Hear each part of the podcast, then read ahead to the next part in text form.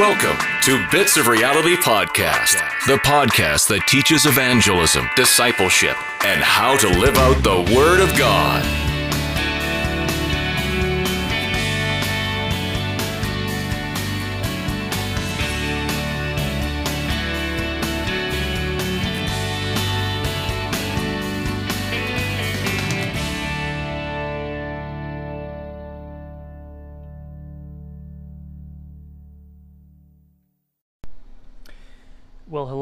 Welcome to this episode of Bits of Reality. It's been a while, but I wanted to touch on a subject that I think is necessary for this day and age, and uh, I think we're certainly dealing with it uh, very much so now with um, just how the world is today. Um, the way to say this would be that you know in, in our world today we have access to a a lot of information.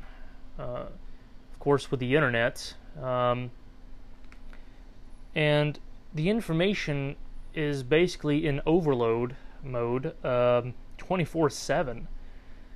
Some of that information is helpful and gives us access to information that 50 to 100 years ago we certainly would not have had, and some of the information is even life saving. But not all of it is. Some of the websites on the internet and some of the some of the offers and uh, advertisements, they really just want to steal your banking information and can even put you out on the street, making you homeless. Well, I will say that it is very much the same in our spiritual lives. There is sound doctrine that is good and nourishing for the soul of a believer, and then there is heretical false doctrine that seeks to make you feel good with its advertisement, but ultimately will dehydrate and destroy your soul until you are a lifeless husk. And in today's episode, I hope I'll be able to show that uh, Paul was dealing with this in uh, Romans when he wrote to the Roman believers and also, he dealt with it quite a few times when he wrote to Timothy and even Titus.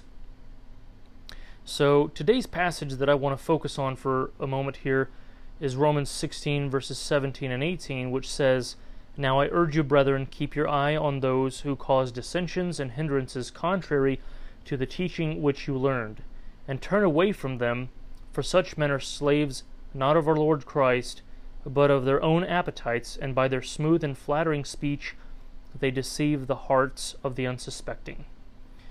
So, first we see Paul urging the Roman believers to keep their eyes on those who cause dissensions and hindrances. Um, who were these people? First of all, they were they were false teachers.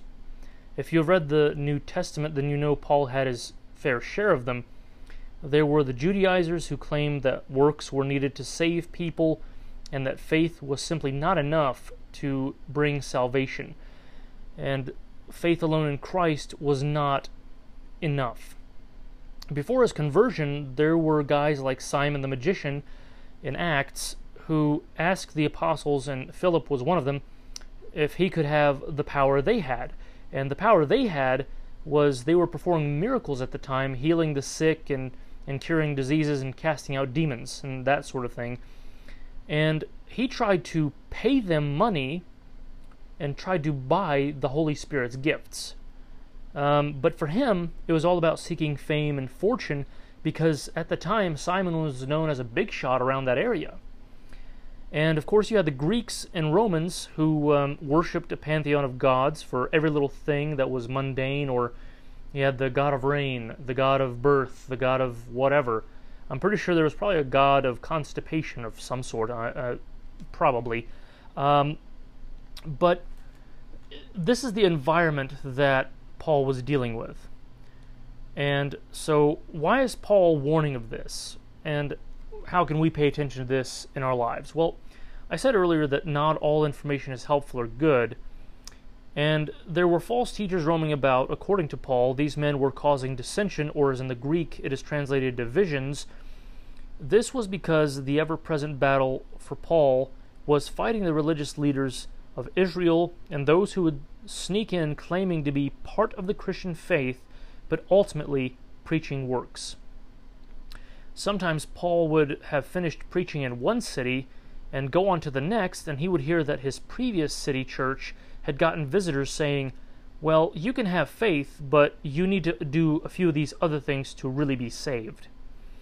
In modern times, we have something similar going on. We have cults and certain quote unquote Christian organizations that claim to be about the faith, but instead they really are seeking fame and fortune while promising those who follow them that, you know, you keep following me, then, you know, God's going to bless you and you're going to be the apple of his eye, basically. You're going to be special if you follow me. Um, so Paul's urging or, or pleading, you know, on on this behalf uh, is because of how serious this is. Paul admits these men are smooth talkers they get enough right in their speech that you hardly notice the error that they bring in. It is subtle.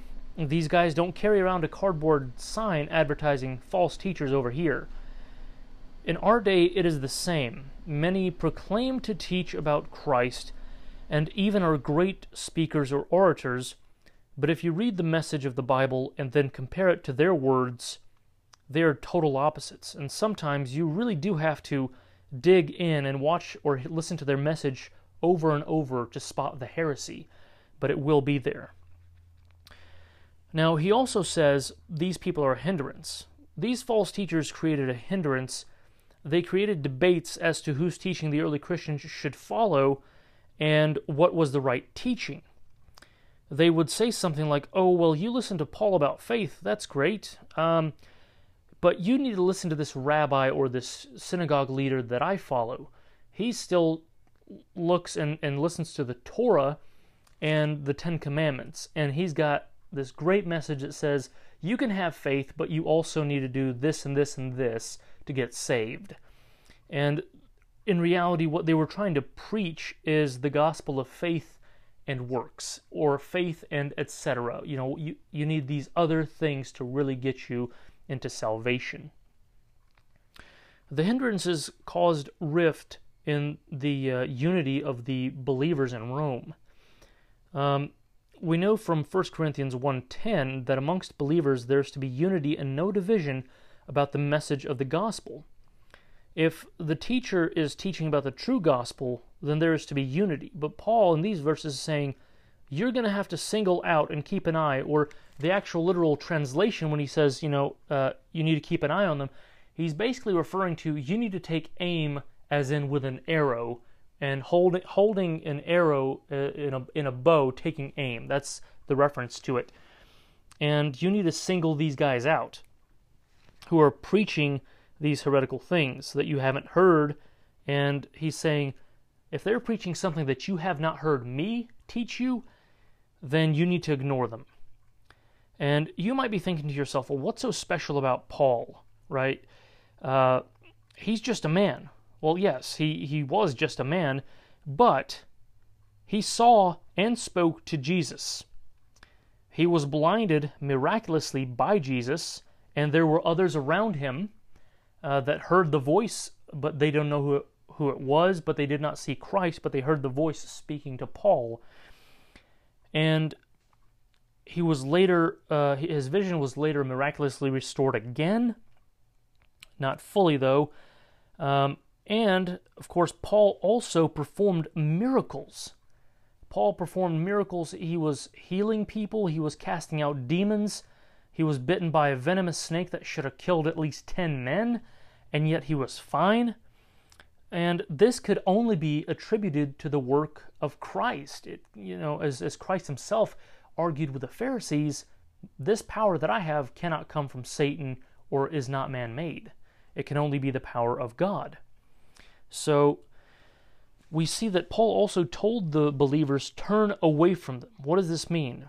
Well, believe it or not, Paul had the same exact message several times in Timothy and also in Titus. Um, in in Timothy, I'll, I'll read what he says here. Um, he he says in in First Timothy chapter one, uh, verse three here says, "I urge you uh, upon my departure for Macedonia, remain on in Ephesus, so that you may instruct certain men not to teach strange doctrines, nor to pay attention to myths and endless genealogies, which give rise to mere speculation rather than furthering the administration of God, which is by faith. Um, so, Paul's dealing with this constantly. And at the end of First Timothy, uh, he says to Timothy something even stronger. Uh, I'll look at that right quick and uh, tell you what he says. He, he says this basically um, to Timothy O Timothy, guard what has been entrusted to you, avoiding worldly and empty chatter and opposing arguments of what is falsely called quote unquote knowledge, which some have professed and thus gone astray from the faith. So basically, uh, Timothy was was um, getting hammered by people of all from all sides with strange doctrines and teachings, and, and these were discouraging to him. And Paul was urging him, saying, No, look, what I've taught you, you need to guard and keep teaching. And he said, Whatever these other arguments arise, genealogies, myths, speculations, these things do not matter. They have nothing to do with the central message of the gospel. And so in Titus 3 9 through 11, Paul says something similar uh, to Titus, who is in Crete. He says, Avoid foolish controversies and genealogies and disputes about the law, for they are unprofitable and worthless.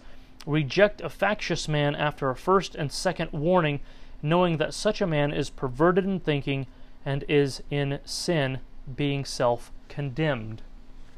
So we see this is pretty serious stuff this is not just a well if you want to ignore them or if you just want to you know not pay attention to them. No this is serious. Paul is very serious about this. And um, so and in he, he warns timothy about this in a few places in first timothy a few places in second timothy and then titus and um, the first and second third book of john once they deal with it a little bit as well as far as false teachings so it is a serious thing for Christians to be on the lookout for. Strange doctrines and pointless speculations with genealogies or whatever have you, uh, or disputes about the law that are ultimately unprofitable and worthless. So, and we are to reject such people. So we see it if their teaching is erroneous and they continue in it, we can indeed confront such a person. But ultimately, if they are not persuaded then we are to reject them and stay away from them in a practical sense. If we do spend time with them, should they begin their arguments of speculation, genealogies, or foolish controversies, uh, we really just have to either leave the area or tell them you don't want to hear it. You don't want to hear it. It has nothing to do with Scripture, has nothing to do with the faith. And if they try to align it with the faith, that's when you really need to make a clear stand and say it's worthless Scripture says it's worthless. I don't know why you're saying it's not worthless, you know? Um, because what they're really doing is trying to add to Scripture about something that has no real meaning and no real point of, of having anything to do with the true gospel of Christ. So notice also uh, that Paul says in verse 18, they are not of Christ, but rather slaves of self and their own appetites. So these men, by their smooth and flattering speech, you know, they also deceive the hearts of the unsuspecting. These men are smooth talkers. They are confident in what they say. They make it sound appealing, and as we know amongst Christians, there is a debate that is a few centuries old. Did I choose Christ or did he choose me? Do I ultimately have to uh, tell him, I want you as Lord of my life? Well, uh, the the Judaizers would have said, well, it's 50 50. 50% God, 50% you. You got to hash out some things on your own. Um, but Christ said no, or uh, Paul, Paul would have said no, it's 100% Christ. Uh, and even faith was a gift that was set to be given before we were ever born. So um, these debates of, of people versus the works of men and, and the work of God, uh, these things are already answered in Scripture. Now, these men also follow after their own appetites. This is a reference about self interest. These men are after fame, fortune, or simply to make Paul look bad at the time uh, by having a greater number of followers, by uh, causing harm to his actual character. But um, if you've read about Paul's life, you know that they wanted to make him look bad, but also even at times kill him, because wherever he would preach, he would cause an uproar, whether by preaching or performing miracles. And so these people would strive to constantly undermine Paul. In Paul's day, the church was growing rapidly. The rabbis in the synagogues would have taken notice if people didn't show up to synagogue for a while, or if they did return, they'd hear an argument for the gospel of Christ. And they were they were sick and tired of hearing that, and they were sick and tired of seeing people follow Paul around and listen to his teachings about these doctrines of Christ. Well, for us nowadays, the lines can get blurred because of most every pastor or teacher has their own blog or YouTube channel or podcast. Though I'd hope that the title of their podcasts or videos ought to be enough to, uh, for believers to steer clear of their erroneous teachings, such as, for instance, live your best life now, why wait for heaven, declaring heaven to come to you or come down. These things are erroneous and not found in Scripture. These things, or if they are found in Scripture as in phrases, they are taken out of context and being mistaught or misrepresented uh, by what the actual context is. So, the followers of the false teachers were also uh, very self interested individuals. They were self serving. These men and women follow the idol that is of self, that takes many forms and can be subtle enough to even be within the true Christian congregation. Um, and, and this can be in the, in the form of a pastor or teachers or whoever promoting themselves constantly and saying, buy this program, buy this thing, buy this. Or, or, the biggest one yet is if you ever hear a pastor saying that the church is a business. The church is a business. That is extremely dangerous to say. The church is not a business. Christ calls the church his bride. Uh, so that is, I would say that's quite blasphemous. And we know how Christ felt with that equation. Uh, in the Gospels, Christ went into the temple and cleared out the, the tax collectors and, and money changers that were trying to sell things in the temple. And he called them uh, a den of robbers and thieves and, and even serpents. So we know that Christ's way of thinking about it was not the same as a modern day uh, preacher would in one sense. So also let's look here at the uh, another point that they deceive the hearts of the unsuspecting, or also you could say for unsuspecting naive, as some translations would state it. They deceive the hearts of those that are possibly new believers or those who lack discernment amidst Christians. So remember, these guys are smooth talkers. They make their errors sound good, they follow their own appetites, and they really know who to go after. They know their targeted audience. And the reason I, I, wanted to mention about uh, new believers or those who lack discernment amongst Christians, new believers and those who lack discernment, um, they are the easiest prey for false teachers. New believers, because maybe they've just entered the faith, maybe they've only heard the teaching of maybe a few verses of Scripture, and the Holy Spirit convicted them to to look further, right? And they and they said, you know what? I believe that faith is faith in Christ is all you need for salvation. I, I believe that, right? They took that and, and held on to that firmly. Now, there's a teacher that says, Well, you only read this much of the Bible. Let me tell you about this other portion that says this and this and this out of context, is what they really mean. And so these false teachers were smooth talkers and deceiving people constantly. And those who, who lacked discernment or those that were naive, that were, you know, they believed in everything anyone ever said. They were, in, in another sense, they were gullible. Um, naive or gullible in one sense. Uh, remember, these, these people prey on such a person that is naive. And so this would have been their easiest targets. And um, which is very interesting to me, but we as sinful humans, humans are very susceptible to this.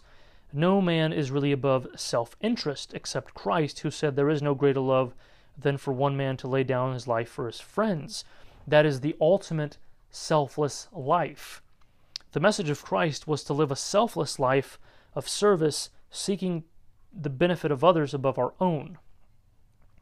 And these teachers ultimately are going to teach God is all about you, God is all for you. In, in another manner, speaking for them, uh, their message is really about you're the apple of God's eye. He practically gets up every morning and he just ogles over you. He just, oh, what are you? You're such a perfect little creature. I have to basically worship you. It is such a blasphemous teaching that God is all on us, that we can do no wrong in God's sight. Um, and that is not biblical at all. These false teachers are also a mirror of what we see in our time.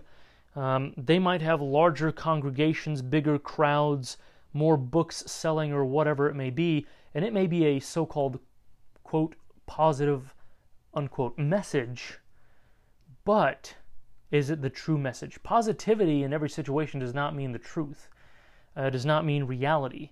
Um, oftentimes, with these teachers, um, they can even teach that if you believe in what I'm teaching you, uh, you'll be more special than others in heaven due to your birthright or where you came from or who your fathers were, while at the same time these men line their pockets and live immorally as later scandals of gross sin and misconduct will be revealed. New believers or naive believers the most susceptible to false teaching. I make the distinction between new and naive because not everyone has discernment of the Bereans. Um, Bereans were those that hammered Paul about, hey, are you really teaching what you're supposed to be teaching? Where does it say that in the Bible? Um, the Bereans were all about what does the scripture say, and do you actually teach what the scriptures say, or is it just about yourself? Um, so, how, how do we keep our brothers from falling into the snares of false teaching? Discipleship, meeting together, uh, praying together, studying together is necessary, but also individually we must search out the Word of God and trusted teachers and commentators who have studied far longer than ourselves. And what I mean by commentators is those who have studied the scripture for much longer and have gone back to the original languages and um, translated them and then explained them from the original language. So it's a very it's a very fine line that we have to find um, when we seek out biblical truth. Um, in, in conclusion, I want to say this that the threat of false teachers is very real. Not everyone who claims to be about Christ is about Christ. The simple way to discern whether he's a false teacher or not is if the Bible, mainly New Testament, I would would say, because the Old Testament was mainly for Jewish people to to understand. It was the the Old Testament was pointing to Christ ultimately to what he would accomplish on the cross. Uh, now there are things that we can take on and learn from the Old Testament as practical living of trying to live a holy life as Christ commanded, but ultimately the message of the gospel and the cross is found in the New Testament. And the Old Testament points to that. So the Old Testament still has use and still has validity. It's not just completely to be dismissed, but everything has to be in context who, what, when, where, for who was it written. Um, so, but since we know that the false teachers uh, are very real, you need to know also their origins. The first false teacher was Satan himself. He's been promoting falsehood since before humanity existed in heaven. His false teaching started in heaven. He thought he could replace God and that he alone deserved worship. And we know that a third of heaven followed him and his deception and then he went to the Garden of Eden. He asked Eve one question Did God really say that? Did God really mean that? What about you, Eve? What do you want? What's in your self interest? What's going to make you feel good? Right? That is what led humanity to be where we are now in a, in a sinful state of being, in a sinful, sinful world.